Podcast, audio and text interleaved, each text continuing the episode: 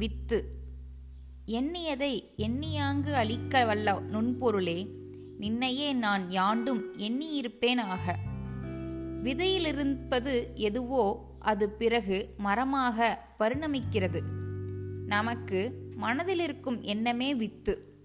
வெளியுலகில் தென்படும் இன்பத் துன்பங்களே அதன் விளைவு. மனதில் இல்லாததை வெளியுலகில் நாம் காண முடியாது.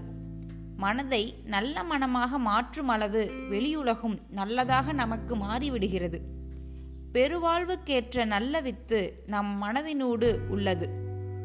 கவி: வித்தன்று யாதும் விளைவதுண்டோ நின்னருளான், சித்தன்று யாங்களும் உண்டோ செப்பாய் பராபரமே தாயுமானவர்.